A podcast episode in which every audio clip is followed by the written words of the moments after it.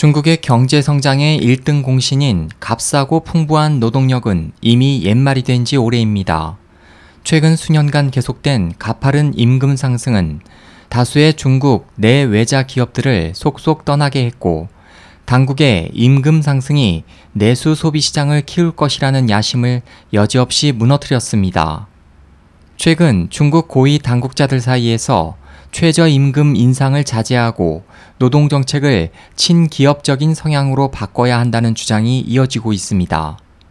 중국 인력자원과 사회보장부의 신창싱 부부장이 8일 진행된 국무원 정책 간담회에서 노동 집약형 산업이 앞으로도 일자리의 일정 부분을 차지해야 취업 문제를 해결할 수 있기 때문에 앞으로는 임금 조정의 빈도와 상승폭을 적절히 완화해야 한다고 밝혔다고 현지 언론이 보도했습니다. 신 부부장에 따르면 최근 들어 지방 정부들 사이에서 임금 상승 속도를 낮추는 사례가 잇따르고 있습니다.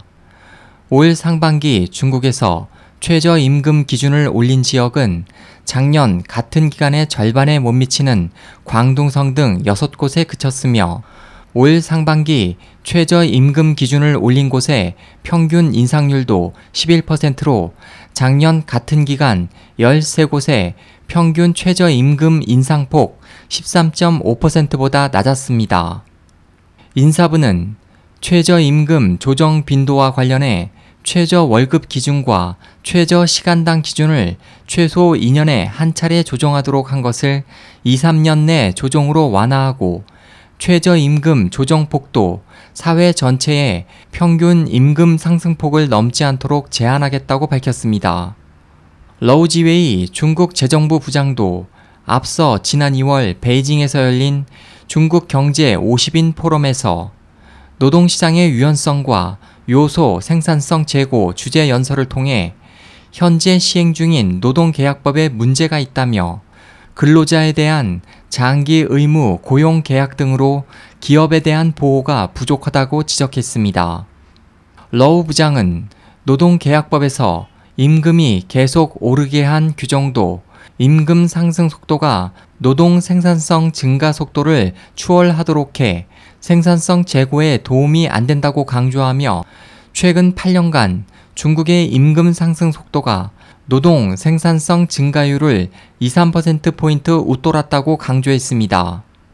그는 앞서 지난해 4월 24일 칭화대 강연에서도 향후 5년에서 10년 중국이 중진국 함정에 빠질 가능성이 50%에 이른다고 경고하고 노동계약법에 폐단이 있다며 이를 개선하기 위해서는 교육과 인력 자본 투입을 늘리는 한편 노동의 유동성과 노동시장의 유연성을 높여야 한다고 강조한 바 있습니다. 블룸버그 통신은 중국 당국이 소비 육성책을 위해 2015년 중국의 도시 임금 상승률이 10.1%로 2011년 이후 처음으로 상승폭이 확대됐지만 과잉 업종의 좀비 국유기업 구조조정 가속화 등으로 일자리 유지의 중요성이 커지는 데다 산업용 로봇 보급이 늘면서 일자리 유지가 더욱 힘들어지고 있어 급여 소득 인상과 소비 주도형 경제 관련 체계 조정이 불가피할 것으로 보인다고 전망했습니다. 물가 지수는 소비를 진단하는 지표 중 하나로 낮은 소비자 물가 지수 CPI는 수요 위축을 의미합니다. 10일 발표된 중국의 6월 CPI 상승률은 전년 동기 대비 1.9%로 1월 이후 5개월 만에 다시 1%대로 둔화됐습니다. SOH 희망지성 국제방송 홍승일이었습니다.